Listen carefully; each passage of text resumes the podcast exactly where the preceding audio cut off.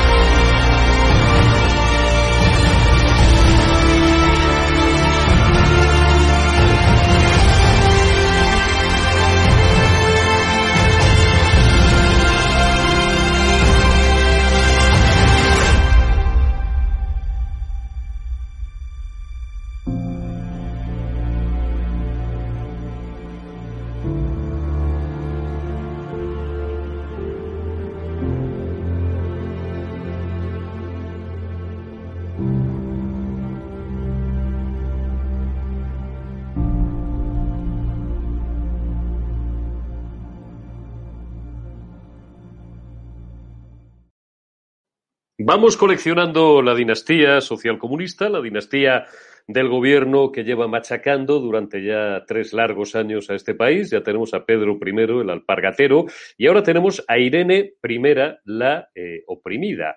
Hago mío, con todo el respeto y toda la admiración, eh, una serie de ideas que vierte mi admirada Guadalupe Sánchez hoy en una columna que no podéis dejar de leer en Voz Populi y que lleva por título El feminismo talibán de Irene Montero. Dice la compañera, dice Guadalupe Sánchez en Voz Populi, que el Ministerio de Igualdad debería cambiar su nombre por el de victimización para hacer así honor a la labor que en él desempeña doña Irene Montero, que alimenta su ego y su bolsillo, claro, con las desgracias ajenas. Llama Guadalupe Sánchez a Irene Montero una mezquina ministerial, porque le preguntan, y tiene razón Guadalupe, le preguntan a Irene por el dolor, por la angustia, por el sufrimiento de las mujeres de Afganistán y contesta que las españolas tampoco están para lanzar cohetes. Dijo la ministra en una entrevista, y creo que tenemos por ahí algún pantallazo, lo hemos cogido del diario ABC, que eh, las españolas no están para lanzar cohetes, que en todos los países, España incluido según ellas, se oprime a las mujeres, que todas las culturas y todas las religiones tienen formas con diferentes niveles de dureza contra las mujeres, y que eso es algo que pasa en Afganistán, pero también en España con unas tasas intolerables de asesinatos machistas. Hoy voy a intentar estar moderado y le voy a dejar hablar, eh, porque además sé que así lo preferís, a Hugo Pereira y a Cristina Seguí, que son mis dos contertulios hoy de lujo, quienes me acompañan en esta mesa. Es absolutamente indignante, es bochornoso, es mezquino, es abracadabrante, que, y además cobran un pastonazo procedente de mis impuestos, de los de Hugo, de los de Cristina, de los de todos vosotros, unas tías que están al frente de un ministerio vacío de contenido que no vale absolutamente para nada, que se dedican a hacerse TikToks y selfies con fiestas de cachondeo, eh, dándole la teta al niño o llevándole la tarta para comerle la oreja ¿eh? a la ministra el día de su cumpleaños, se dediquen a llenar de contenido un ministerio que no lo tiene diciendo estas gilipolleces y comparando la situación de las mujeres españolas y comparando a España con Afganistán y comparando su propia situación. Una mujer afgana puede estudiar una carrera, puede llevar una tarjeta de crédito en el bolsillo con la que puede gastar moderadamente en los vicios o en los caprichos que le dé la gana como una mujer afgana, puede acceder al mercado laboral con la facilidad con la que lo hizo Irene Montero y conseguir un trabajo de cajera o de ingeniera de caminos, canales y puertos, me da igual. Puede, ser, puede llegar a ser ministra del gobierno afgano, mientras todos le hemos pagado la carrera, le pagamos su sueldo como ministra con nuestros impuestos y encima hay tres millones y medio de eh, amigos, de ciudadanos, de compatriotas que la votan y que siguen siendo tan ingenuos Hoy no voy a utilizar ni un solo insulto, no os preocupéis, que siguen pensando que les eh, representa y que, como dice Guadalupe, con mucha gracia, siguen inventando consignas para justificar su propia estupidez, cuales sean, por ejemplo, la talla 38 que nos oprime el chocho o el heteropatriarcado que no nos deja desarrollarnos en libertad. Hugo Pereira y Cristina Seguí, ¿cómo estáis? Muy buenas tardes. Muy buenas tardes. Bueno, yo tengo motivada, estás motivada, ¿eh? Tengo tanto sobre esto. Venga. Que no, sé si, quieres que empiece ya o, vas ordenando tú los turnos. No, no, empieza, empieza, empieza. Empieza. ¿Qué es, ¿Qué es lo primero que te pide el cuerpo cuando escuchas estas declaraciones. Bueno, perdón, vamos a escuchar primero un extracto, no os preocupéis que no os voy a intoxicar ni a envenenar más de lo necesario, un minuto y medio aproximadamente de parte de esa entrevista donde Irene Montero decía todas estas artes estupideces y ya le doy la palabra enseguida a Cristina yo creo que todas las culturas y todas las religiones tienen formas mm, y con diferentes niveles de dureza de esa violencia de oprimir a las mujeres, de disciplinar sus cuerpos y de oprimirlas. Y eso pasa en Afganistán, eh, y como te decía antes, ¿no? El derecho al, acceso al derecho al empleo, a la educación, a la salud, pero también pasa en España con unas tasas eh, todavía intolerables de asesinatos machistas y todavía contabilizamos los asesinatos en el marco de la pareja o la expareja, pero también se producen feminicidios, asesinatos a mujeres. Eh, en contexto en el que no es la pareja o la expareja la que el, agresor, ¿no? El asesino, eh, tasas increíbles de violaciones y de violencias sexuales que todavía están absolutamente normalizadas. Entonces, todas las culturas y todas las sociedades creo que no podemos hacer, todas tenemos mecanismos de opresión de las mujeres y todas vivimos en sociedades patriarcales y por tanto creo que la clave no es hacer una especie de competición o de ranking de a ver quién es más machista, sino de ver cómo podemos generar alianzas entre los proyectos de resistencia y de emancipación de las mujeres en las diferentes culturas, en los diferentes países, precisamente para acabar con el patriarcado.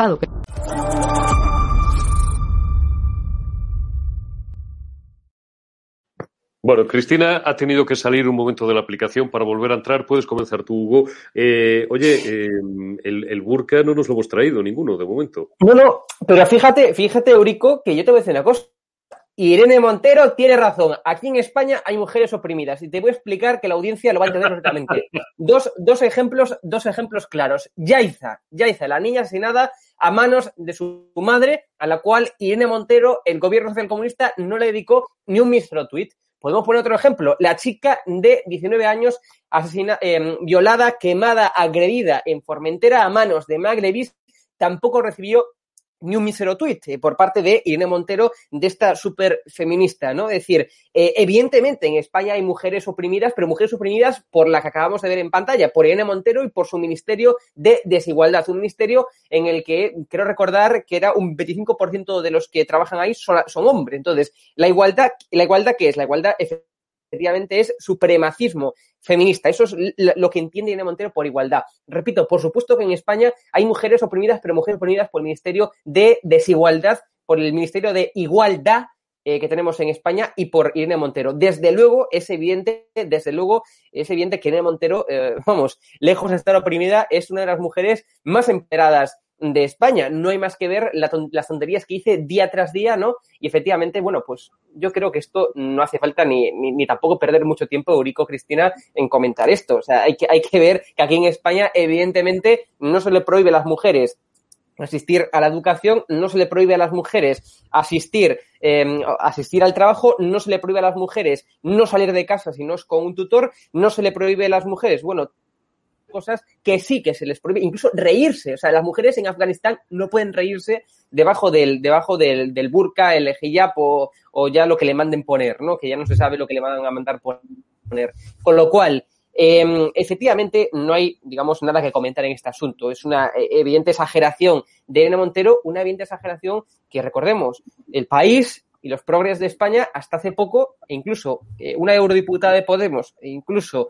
una de las, de las homólogas de, mm, de Montero en Ceuta, decían hasta hace bien poco que el Islam era feminista. Decían hasta hace bien poco que efectivamente, bueno, pues el Islam era, era también compatible con la, con la democracia y con las libertades. Esto lo decía Podemos. Veíamos hace poco, recordemos, una portada del, diario El País de Pepa Bueno diciendo que ahora son talibanes 2.0, es decir, talibanes que van a respetar más a las mujeres. Y, claro, y, aparte además ponía, van a respetar más a las mujeres según la ley islámica. Y yo pregunto, ¿se habrán leído estos alguna vez o habrán escuchado por ahí lo que viene siendo el Corán, lo que viene siendo el Harif, que pone eh, a las mujeres y a los homosexuales a la altura de la materia inerte, a la altura de las piedras, por ejemplo. Entonces, yo, de verdad, me gustaría efectivamente em, saber en qué piensa Irene Montero, em, y, yo creo que lo que piensa es en los 450 millones que nos cuesta el chiringuito para que diga absurdeces, tonterías, eh, múltiples y varias día tras día, como la que acabamos de escuchar. Efectivamente, y con esto concluyo una vez más, hay mujeres oprimidas en España, mujeres oprimidas por el Ministerio de Igualdad, por el silencio tan absoluto eh, que, les, que les obliga, que les obliga eh, a, bueno, pues a tener en prensa, eh, por ejemplo, Yaiza y las chicas de 19 años que no han recibido, repito, ni un mísero tweet por parte de Irene Montero. Estas sí que son mujeres oprimidas por el gobierno. Bueno, ¿sabéis, que me gusta a veces compartir con vosotros eh, algunas de las cositas también de orden interno, de, que tienen que ver con, el backstage, con, las cosas que ocurren dentro de, un programa de televisión, porque además sé que os gusta, digo, y, esto yo creo que nos, humaniza y nos acerca un poco más a vosotros. Fijaos hasta qué punto las palabras de Irene Montero nos han emocionado y nos han producido, bueno, nos han eh, tocado la fibra, sobre todo a Cristina Seguí, que Cristina Seguí se ha emocionado tanto, digo, que casi le da un ataque de ansiedad y se ha caído de la silla, no me extraña. Me he caído, me he caído dos veces. Eh, vamos a ver, después del fantástico resumen de, Hugo, eh, voy a intentar incorporar algunas cosas a falta de un CSGI que le vamos a dedicar a la señora Montero, por supuesto, esta noche después del, diario de todas las noches. Tú has mencionado el mal de amores de Irene Montero, que sin lugar a dudas eh, ha llevado a cotas absolutamente descaradas de, de, de, bueno, pues de, de ida de olla total, ¿no? Aunque no es muy distinta a la, que sufría cuando estaba con, con, Pablo Iglesias. Pero quizá, y digo quizá, esta señora eh, se ha impresionado también por lo que ha sucedido eh, estos dos días atrás y además coincidiendo con el día en el que ella soltó esta animalada, ¿no? Quizá está impresionada por el asunto de la amazona eh, portuguesa con eh, la coprofagia y la lluvia amarilla que, le hace a, a, Ábalos, ¿no?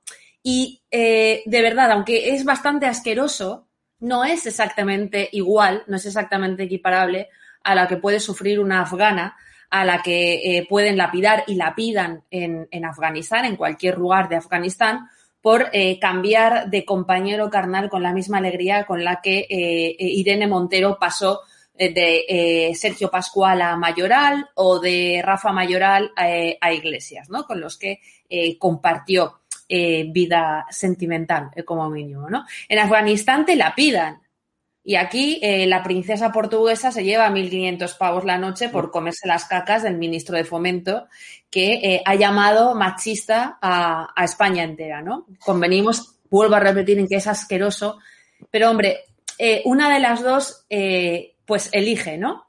Em, y luego, fíjate, esta señora dice que aquí las mujeres están igual de mal que en Afganistán. ¿Qué cojones ha estado haciendo la ministra durante los últimos tres años? es verdad, es verdad.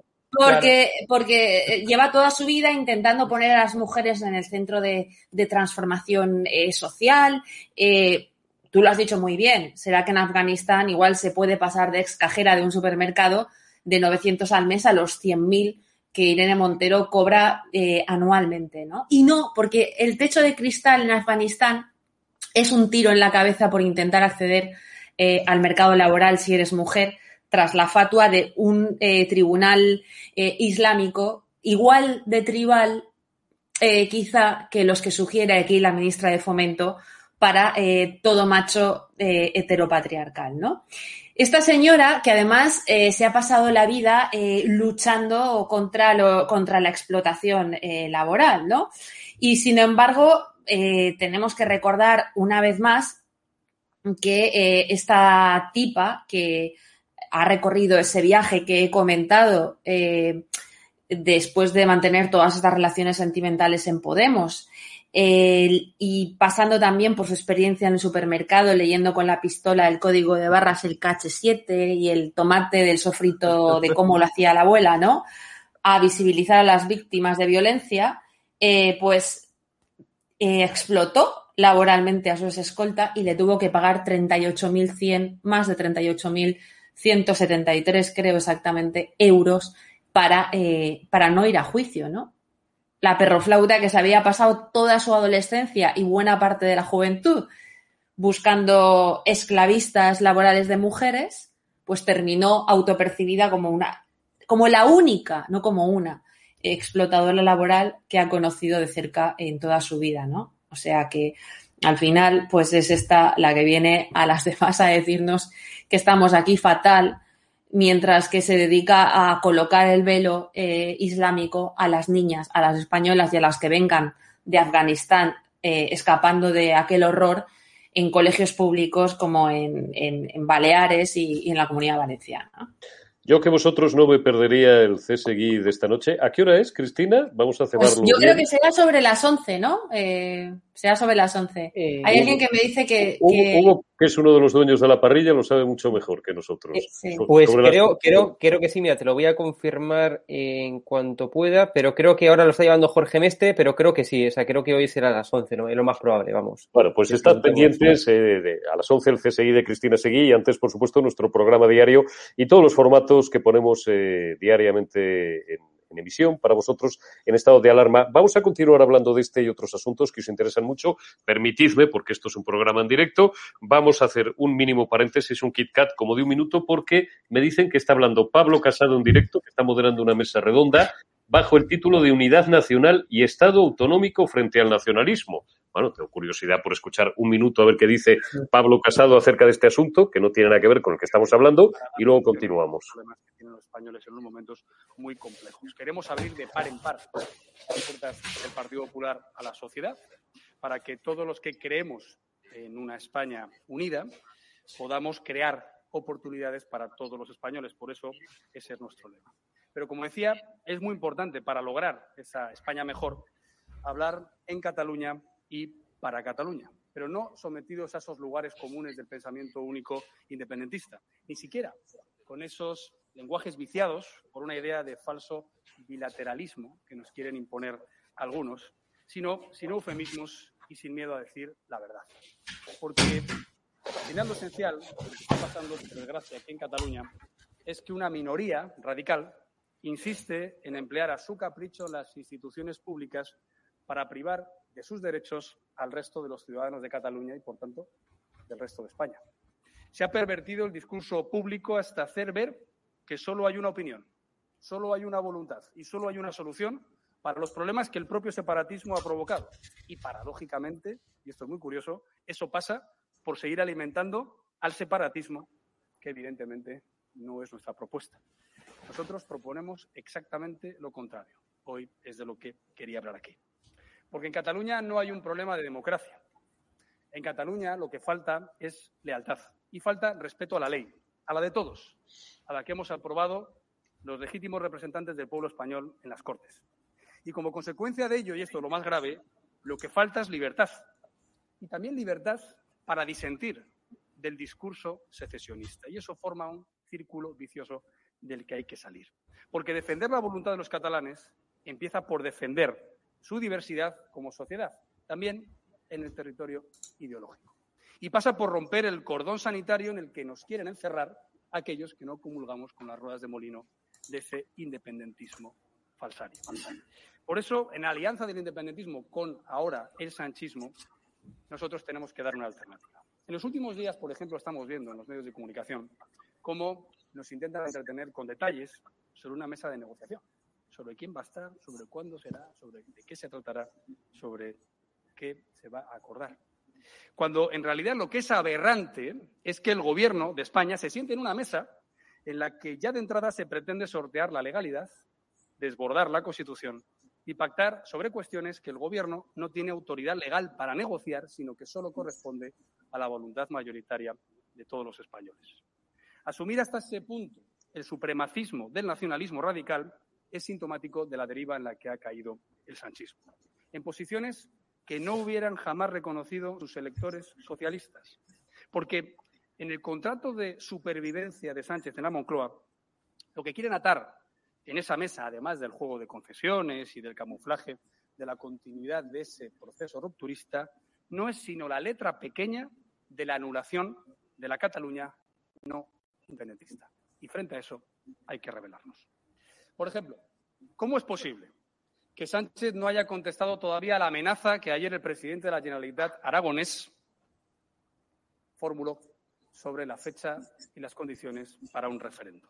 Hoy hay un Consejo de Ministros que se sigue celebrando. Están a Bueno. tiempo salir y contestar. Vamos, eh, os dije un minuto, hemos mantenido a Pablo Casado tres o cuatro y le he mantenido porque estaba hablando del cordón sanitario al que se somete, bueno, al Partido Popular, hombre, a todas las fuerzas constitucionalistas, a Vox también, a lo poco que queda del naufragio de Ciudadanos también, por parte, eh, ya vamos a dejar, creo que ya nadie en su sano juicio puede llamarles nacionalistas, son independentistas, son traidores a España, son rupturistas y sobre esa vergonzosa y vergonzante mesa de negociación bilateral, es decir, entre dos estados, es decir, entre España y Cataluña, es decir, entre iguales, que es la idea que tiene Pedro Sánchez y sus atláteres y sus secuaces de cómo deben ser las relaciones bilaterales con Cataluña, todo a cambio de comprar seis meses más en Moncloa. No sé si queréis hacer un mínimo comentario, Hugo, por ejemplo, acerca de, la situación en Cataluña. Ya os avanzo que mañana vamos a tener, a, eh, voy a intentar dedicarle, si no todo el programa, buena parte del programa,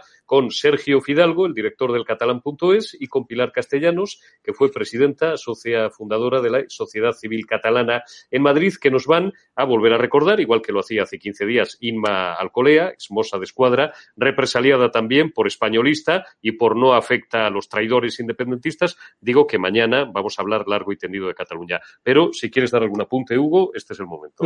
Yo, si me permites, Eurico, quiero un poco hacerlo general no solamente a Cataluña, sino en general a donde gobiernan las fuerzas independentistas. Recordemos, noticia de hace eh, un par de días. Eh, el PNV va, bueno, pues a darle permisos, va a poner en libertad, eh, permisos de libertad a etarras.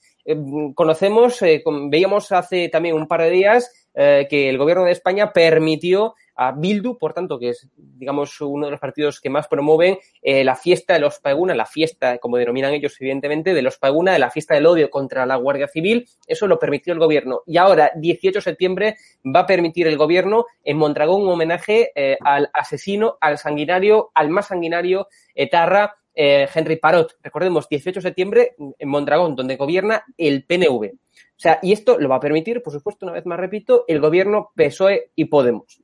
O sea, lo que estamos viendo es todo tipo de, privilegios, todo tipo, bueno, pues todo lo que piden todas las cosas, eh, las, las, las, peticiones más execrables que pueden llegar a pedir esta panda de, bueno, pues, pues de sinvergüenzas, de proetarras y eh, que van en contra y que atentan contra el propio Estado de Derecho, que son los independentistas, ¿no? Entre ellos Bildu, entre ellos el PNV, entre ellos, por supuesto, todos los golpistas eh, catalanes, pues evidentemente el gobierno de España lo que está haciendo es privilegiar, eh, permitirle hacer todo lo que ellos eh, quieren. O sea, estamos, estamos viviendo unos momentos, yo creo que muy lamentables y muy angustiosos para el Estado de Derecho en España. O sea, lo digo así de claro. O sea, lo digo así de claro, ¿no? Entonces, con lo cual yo creo que tendríamos que recapacitar y ver hasta qué punto estamos permitiendo que lleven a cabo, como estaba diciendo ahora, eh, bueno, pues cosas tan execrables como permitir el 18 de septiembre un homenaje a uno de los sanguinarios de, los, de los terroristas eh, más, más vomitivos, asquerosos y deleznables que ha tenido la banda terrorista ETA. Todos lo son, pero este en particular tiene a sus espaldas más de 80 asesinatos, entre ellos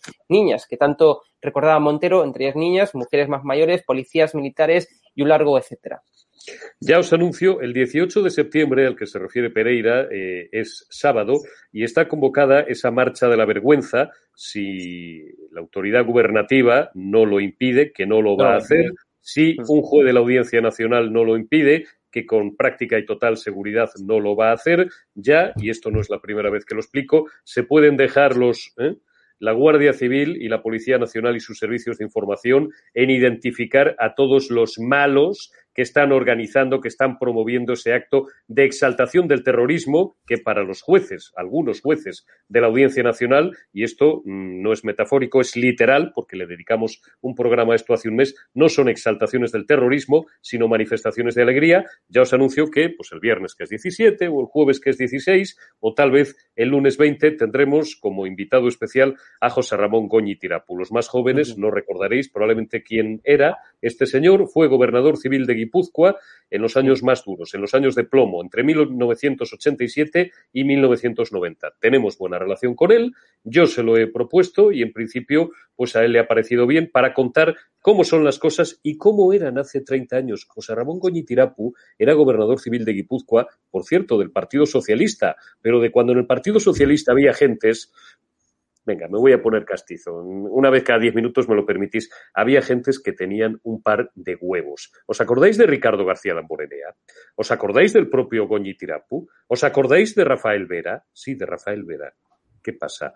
Fueron condenados, pagaron eh, a lo que los eh, jueces estimaron oportuno y conveniente condenarlos y salieron a la cárcel. José Barrio Nuevo, socialista también. Yo he leído párrafos en las memorias de José Barrio, de Barrio Nuevo, que creo que están descatalogadas, y se lo he oído eh, contar a él, bueno, en público no, pero en, semi privado, cómo se les encogía, se les partía el alma cada vez que iban, y por supuesto a Jaime Mayor Oreja, a Ricardo Martí Fluxá también, a Ángela Cebes Paniagua, a los que también, bueno, pues conocimos incluso más porque son más cercanos a mi generación y tuvimos la oportunidad de tratar cómo se les partía el alma cada vez que iban al funeral de la viuda de un policía, de un guardia civil, de un militar, o de un concejal del Partido Popular o del Partido Socialista que también asesinaron unos cuantos y la viuda se desmoronaba, se echaba a llorar, se abrazaba a Pepe Barrio Nuevo o se abrazaba a Jaime Mayor Oreja, le miraba con unos ojos indefinibles y, le, les decía, ministro, esto no puede seguir así, hagan algo.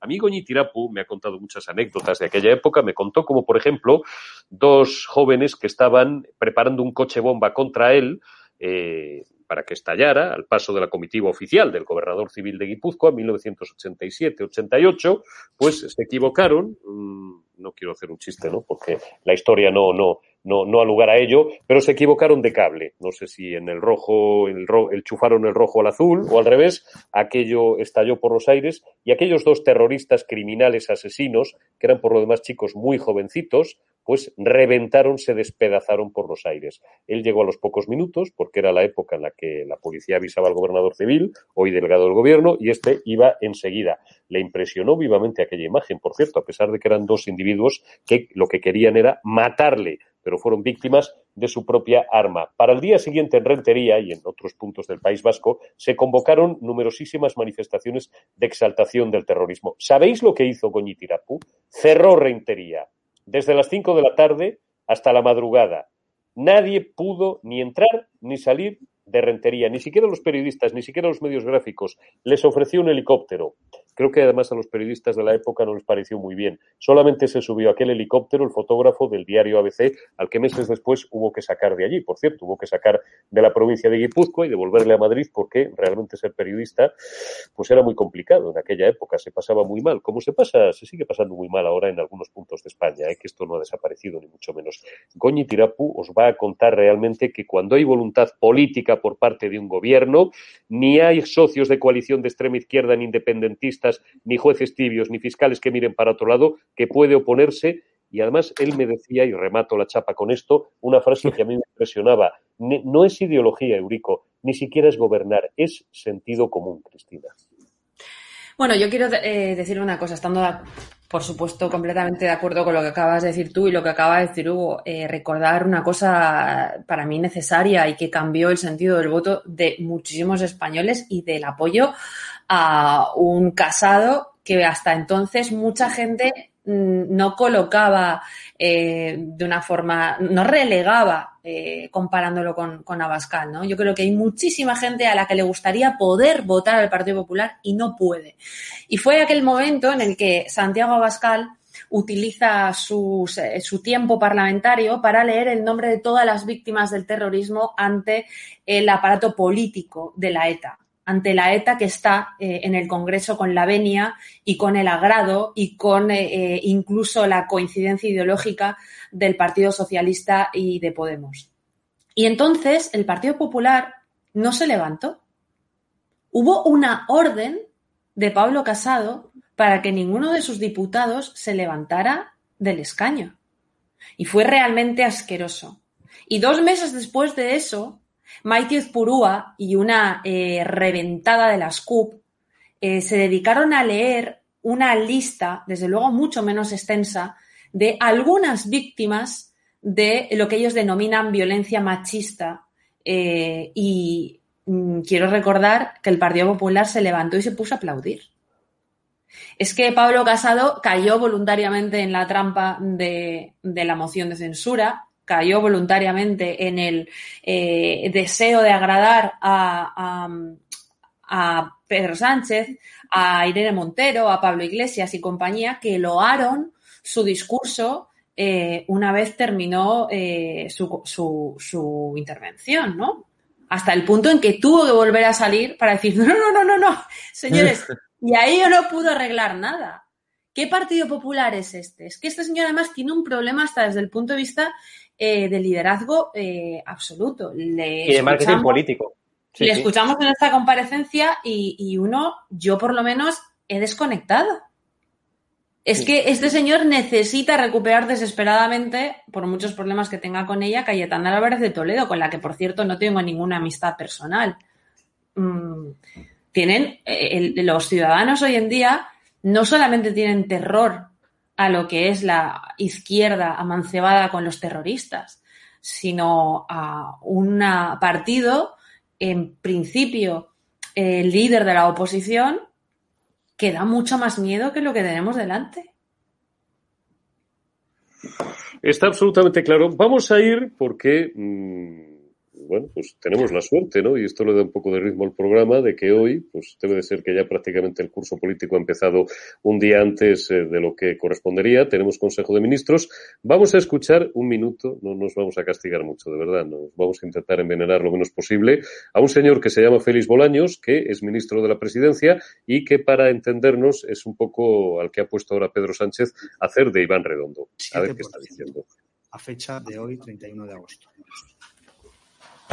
Y si hubiéramos retrotraído la fecha al 31 de diciembre, es decir, al último día del ejercicio, el índice de cumplimiento hubiera sido del 65%. Ese 87% que a día de hoy ya hemos cumplido del plan anual normativo del 20 supone que las normas en aprobación o en trámite de aprobación llegan prácticamente al 90% de lo que nos comprometimos a aprobar en el año 2000. Fueron 316 normas las que aprobamos en el año 2020 como gobierno. 316 normas, iniciativas con contenido normativo. Y 59 no estaban en el plano anual normativo del año 2020 porque tuvieron que ver con la lucha contra la pandemia. De ellas fueron 39 reales decretos leyes habilitados por la especial urgencia y necesidad de esas normas en aquella lucha que libramos contra la pandemia y que seguimos librando todavía.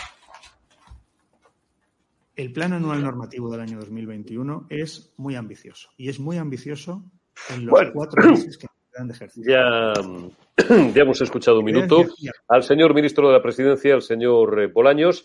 Vamos a seguir hablando de cosas serias. Vamos a hablar de cosas que además nos importan y nos interesan. Cuando nos insultan, cuando nos agreden, no solamente dialécticamente, sino físicamente, y este canal, que es un canal joven, tiene apenas un año y medio de existencia, pero tiene un largo historial de incidentes eh, simplemente por defender la verdad, por no plegarnos al pensamiento único, por ser críticos con el gobierno y por eh, no tener miedo, sobre todo por ser valientes.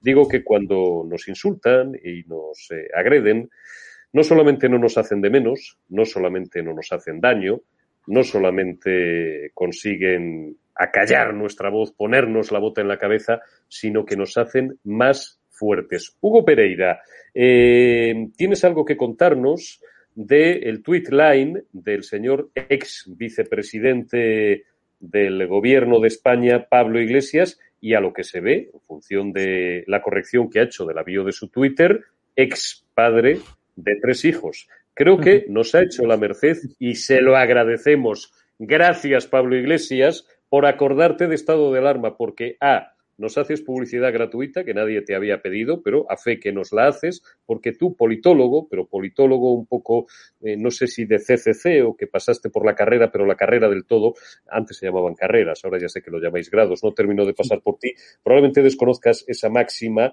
eh, de que hablen de ti, aunque sea mal. Digo, nos has hecho el favor y nos has hecho la merced de hablar de estado de alarma, de hablar de DATV y de una serie de periodistas que no te gustan, claro, pues porque a ti lo que te gustaría sean, serían periodistas a la cubana o a la soviética o a lo amado líder de Corea del Norte. ¿Qué ha hecho y qué ha dicho y qué ha escrito Hugo Pereira, Pablo Iglesias? Bueno, a mí lo que me sorprende antes, de comenzar con el medio de la situación es que Pablo Iglesias, después de su retiro espiritual, ¿no? Pues haya, haya reaparecido eh, y haya reaparecido eh, para cargar contra la prensa. O sea, una vez más, ¿no? Es decir, sus primeras palabras, y esto es textual, sus primeras palabras en RAC 1, ¿no? Eh, han sido para cargar contra compañeros periodistas, contra esto alarma, contra contra el Digital, Alfonso Rojo, eh, contra OK Diario, Eduardo Inda, etcétera. Eh, o sea, es verdaderamente eh, lamentable y sobre todo peligroso, porque recordemos, siempre lo digo, cuidado, cuidado, porque en España, en España y en el resto del mundo, se puede hacer tanto o más daño desde los medios de comunicación que no estando en el propio gobierno. Y Pablo Iglesias, yo tengo la firme convicción de que, de que bueno, está haciendo una campaña de blanquear su propia imagen a mí no me cabe la menor duda que dentro de un par de años veremos a Pablo Iglesias de nuevo en la política. No me cabe la menor duda. Esta es una campaña, repito, de blanqueamiento y lo tengo más que claro, ¿no? Y la gente en España, la gente de izquierdas, que como ovejas que han demostrado ser, sobre todo los de Podemos, que aún siguen votando a Podemos, pues yo creo que van, le, va, le va a aplaudir de nuevo a Pablo Iglesias esta gente, ¿no? Por desgracia. Em, en cualquier caso, vamos, creo que tenemos ahí dos tweets que le pasé a Alberto, vamos a verlo. Primero el tuit de Pablo Iglesias, Bueno, este, este es mi tuit, fíjate. Puse ayer, el que era vicepresidente del gobierno hace dos días, Pablo Iglesias y su monaguillo, Julián Macías Tobar, que supuestamente es un periodista que no oculta en su biografía de Twitter que, que, es de Podemos, pone ahí sí se puede, ¿no? Eh, termina ahí, o sea, muy buen periodista, sobre todo mucha objetividad y mucha neutralidad, pues le pongo yo, claro, me parece que esto al final lo vamos a tener que arreglar delante de un juez, ¿no? Los tribunales. Y yo me, yo de verdad insto a que la gente, a que los periodistas a los cuales se menciona Pablo y a los cuales menciona Juan Luis eh, Julián Macías Tobar, disculpad, y a los cuales eh, ratifica eh, Pablo Iglesias, porque citó su tuit, aplaudió a Julián Macías Tobar, con lo cual, bueno, pues eh, si nos quieren acusar de manipular, de difundir bulos, pues yo lo, lo, que insto es que lo hagamos delante de un juez y que un juez de Irima a ver quién está acusando de mentir a quién, a ver si estamos mintiendo nosotros o está realmente mintiendo Pablo Iglesias y Julián Macías Tobar, eh, digamos, insultándonos, denigrando contra nosotros eh, por, bueno, pues eh, por lo que según ellos denominan bulos. Y lo que hemos publicado, tanto en esto alarma, lo que hemos comentado y lo que han publicado otros medios de comunicación, incluso mi amigo Juan Luis Galiacho, es que Pablo Iglesias está viviendo en Barcelona. Con lo cual, yo sinceramente creo que es algo lógico, ¿no? O sea, yo no entiendo cómo puede estar eh, en Barcelona y en Galapagar al mismo tiempo. Quizás eh, no sabíamos, no sabíamos y realmente lo que es es, es Dios, ¿no? Es Dios Pablo Iglesias, es el Mesías realmente eh, que ha venido al mundo, ¿no? Y puede estar en dos sitios al mismo tiempo. Con lo cual, si está en RAC 1, si está en Barcelona, si está en la Universidad de Barcelona, pues entonces la, la información que hemos dado es del todo cierta, ¿no?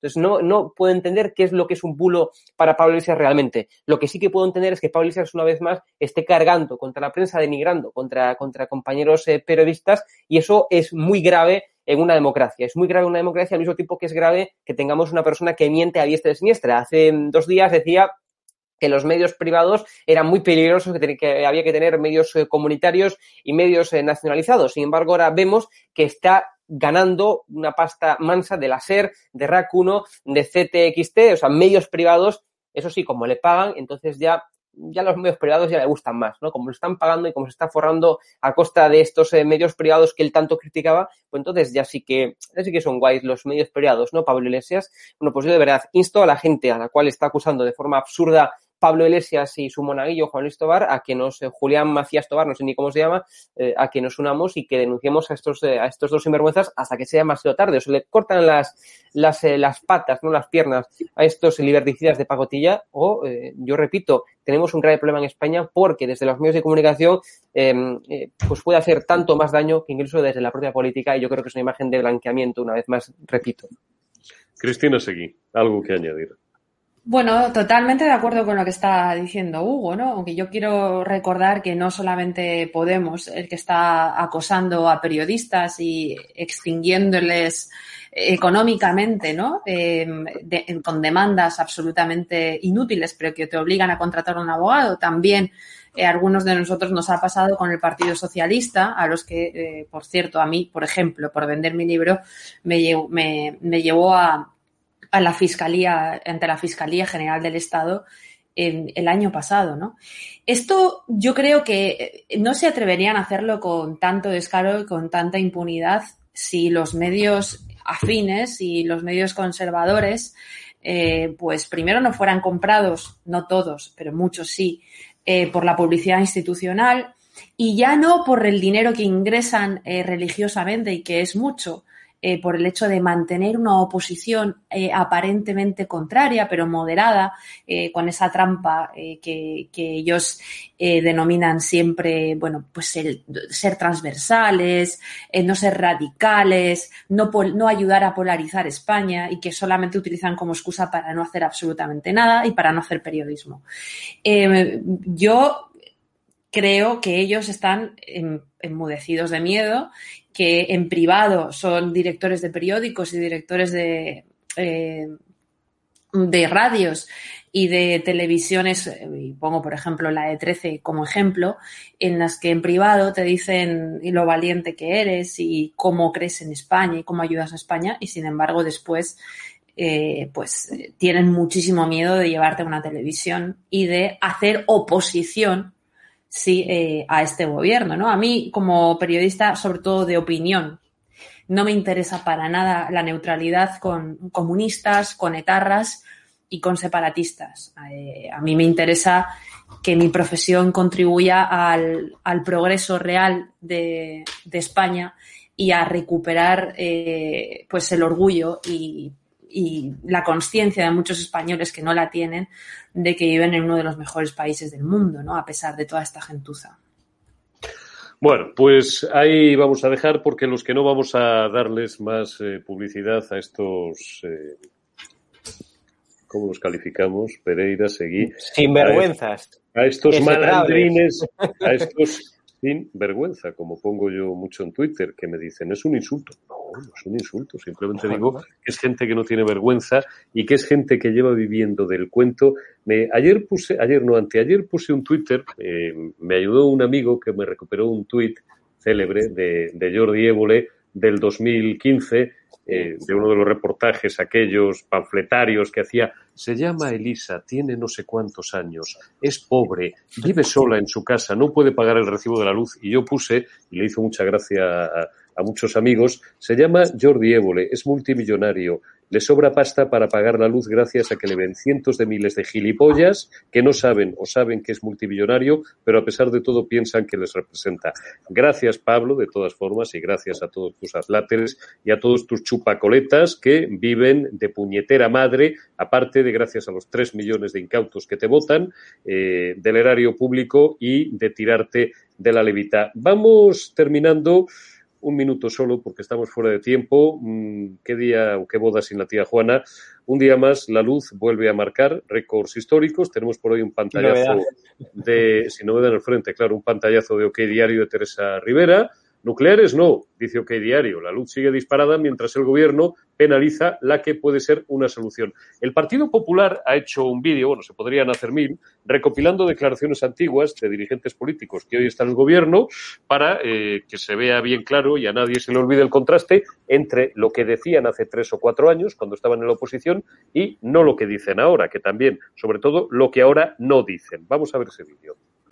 Mire, los precios que dependen de usted no han hecho más que subir durante sus años de gobierno. Que no pueda ocurrir que haya familias que están poniendo la calefacción a horas o buscando en no sé dónde a ver cuál es la hora más importante para poner la lavadora para que el precio sea más barato. Evidentemente es una prioridad de este gobierno combatir la pobreza energética. Que solo si Unidas Podemos gobierna vamos a poder sentar a los jefes de las eléctricas en una mesa a decirles la factura de la luz va a bajar. Y ha aumentado en un 13% la factura de la electricidad, señor Rajoy. Usted le sale muy caro a los españoles. Le sale muy caro, señor Rajoy.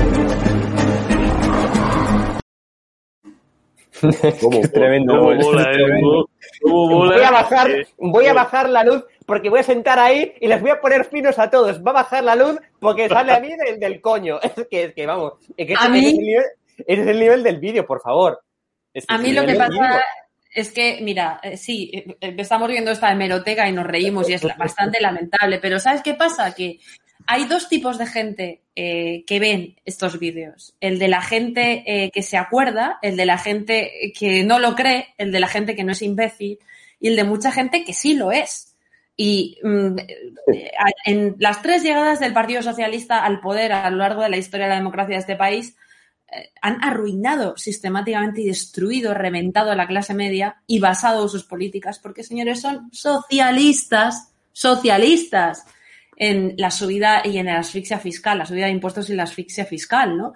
Eh, bueno, no hay ninguna televisión que ahora diga con valentía y, y que deje a un solo tertuliano decir que el 70% del gasto de la factura, de la factura de la luz, es eh, son gastos políticos, no son impuestos políticos, para eh, mitigar el desfalco, la ruina eh, que comportó el que Pepiño Blanco y varios de sus amiguitos se hincharan los bolsillos con el tema de las energías renovables, ¿no? Cuando Zapatero.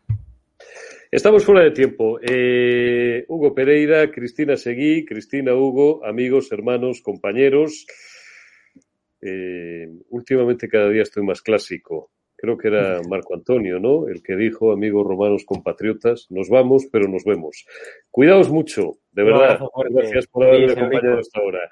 Y gracias a todos vosotros. Antes, eh, una, un minuto simplemente para recordaros las eh, portadas, los principales titulares de la prensa económica de papel.